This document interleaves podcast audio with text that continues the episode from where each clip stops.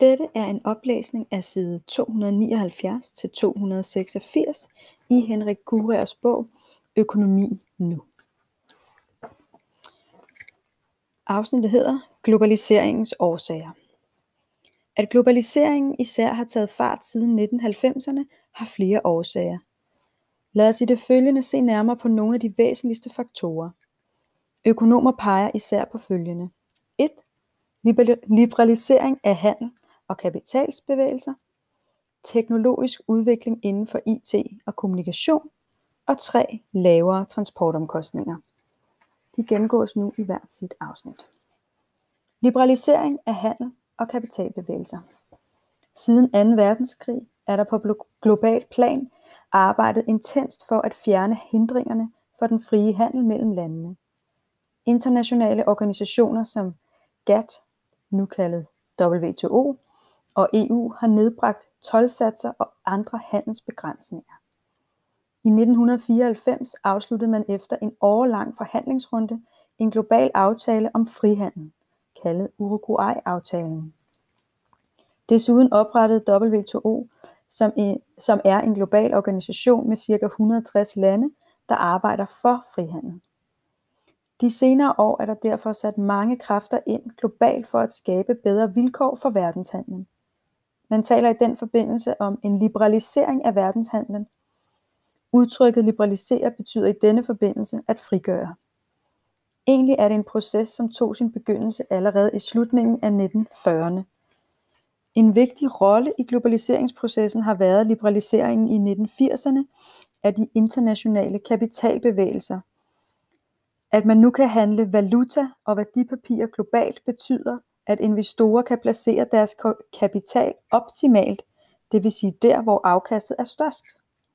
Samtidig har fremkomsten af den nye kommunikationsteknologi gjort det meget lettere for finansfolk verden over at kommunikere med hinanden og overføre kapital.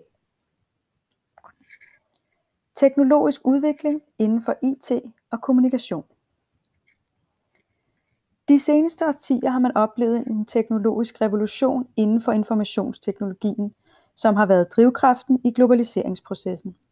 Satellitter, internet, computernetværk og mobiltelefoni har på kun få år revolutioneret den måde, vi kommunikerer på. Hvor breve og kapitaloverførsler mellem landene tidligere tog mindst et par dage, så sker det nu på et splitsekund via internettet. Internettet gør det muligt for virksomheder hurtigt at finde den bedste og billigste underleverandør, ligesom husholdningerne anvender nettet øh, til at surfe på forbrugsvarer. På tværs af landegrænserne medfører den nye informationsteknologi, at informationer om produkter, markeder, kunder og leverandører kan indhentes og bearbejdes meget hurtigere og meget billigere end nogensinde før. Nettet skaber på denne måde øget konkurrence. Computerteknologien har endvidere vundet indpas i stort set alle former for produktion.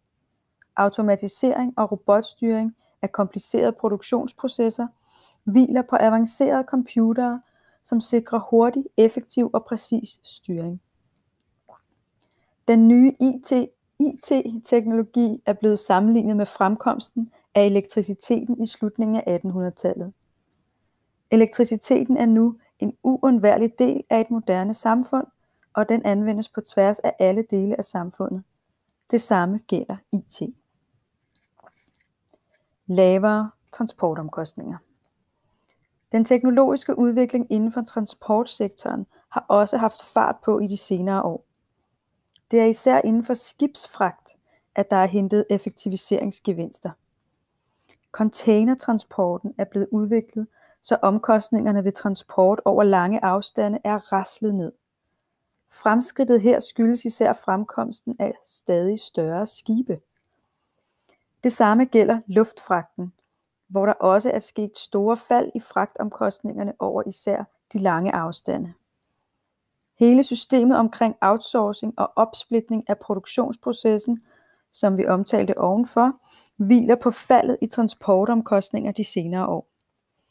Skal vi drage en overordnet konklusion omkring årsagerne til globaliseringen, må det være, at såvel politiske beslutninger om frihandel og frie kapitalbevægelser, samt den teknologiske udvikling i forhold til IT og transport har de centrale roller.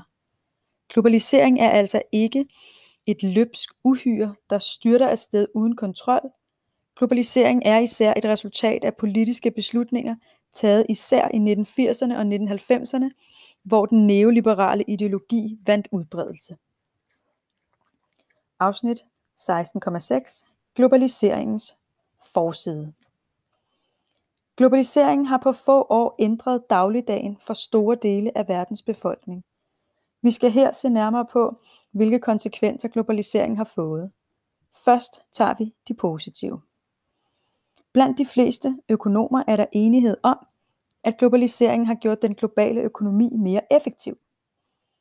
Den øgede handel medfører, at varer og tjenester nu i højere grad fremstilles, hvor produktionen er mest effektiv.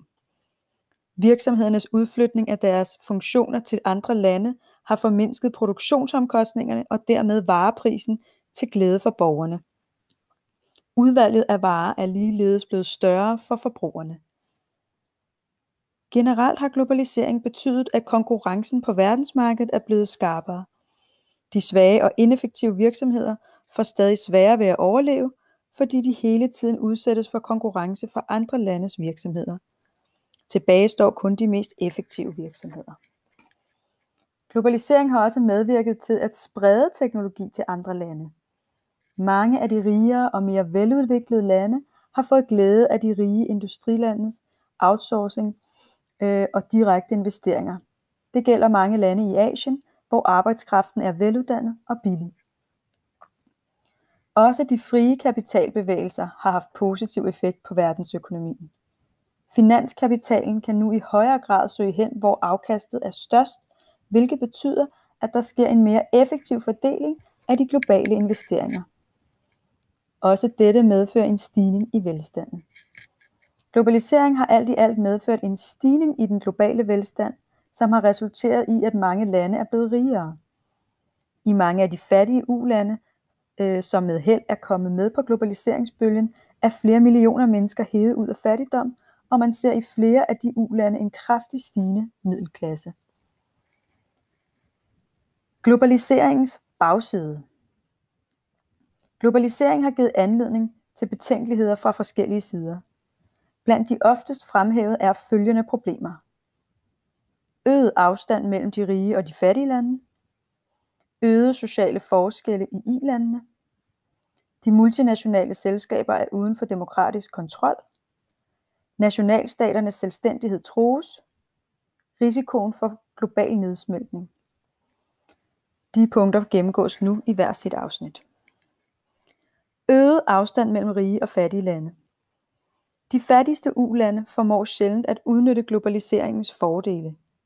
Især visse lande i Afrika har oplevet, at globaliseringstoget er kørt forbi dem. Det fremgår af figur 16.10. Figuren viser, at de direkte investeringer i landene på det afrikanske kontinent er meget begrænsede.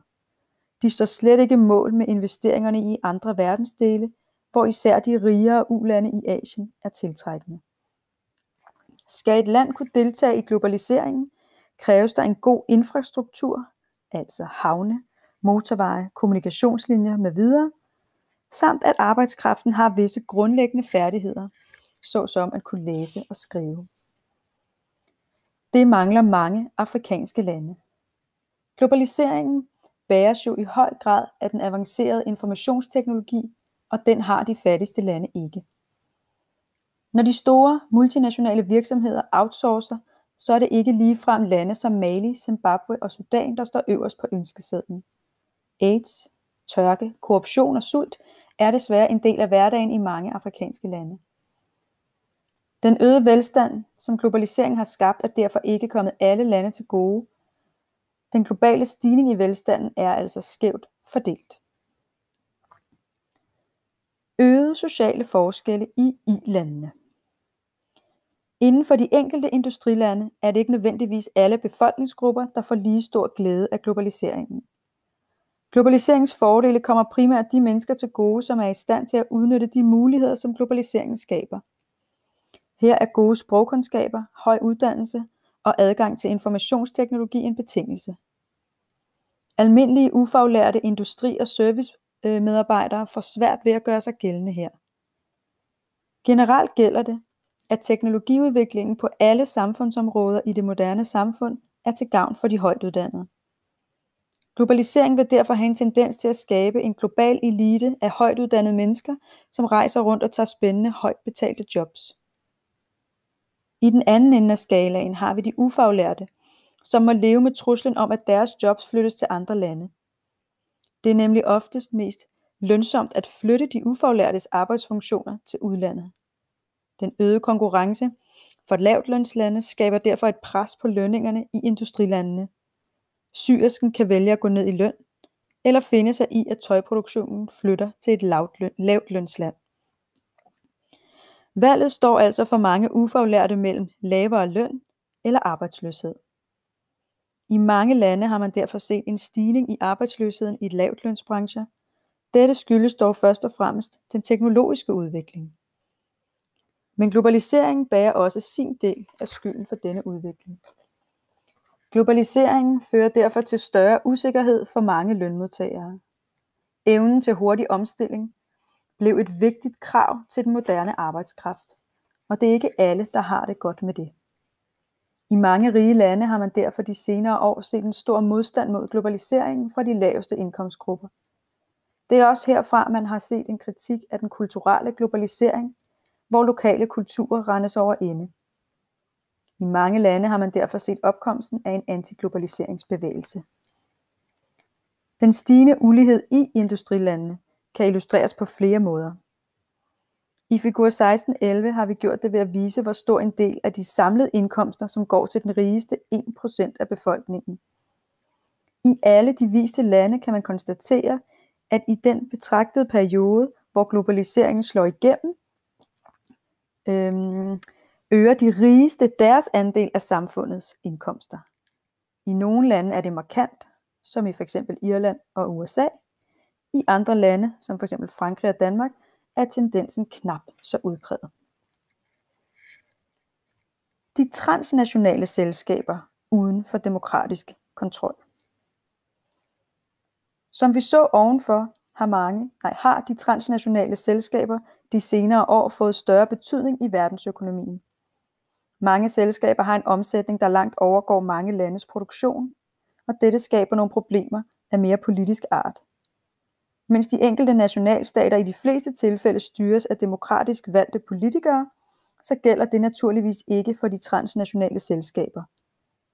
De ledes af direktører, som er udpeget af bestyrelser, som igen er valgt af aktionærerne. Direktørerne styrer altså virksomheder, som i økonomisk henseende langt overgår mange lande i størrelse og indflydelse. På direktionsgangene i de transnationale koncerner træffes der beslutninger, som angår mange hundredtusind mennesker verden over. De bestemmer, hvad der skal produceres til markedet. De beslutter, hvor mange, der skal beskæftiges på de forskellige afdelinger, og om der er nogen, der skal afskediges. De styrer beslutninger om, hvor næste fabrik skal placeres, og hvilken fabrik, der skal lukke eller flyttes til et mere favorabelt sted.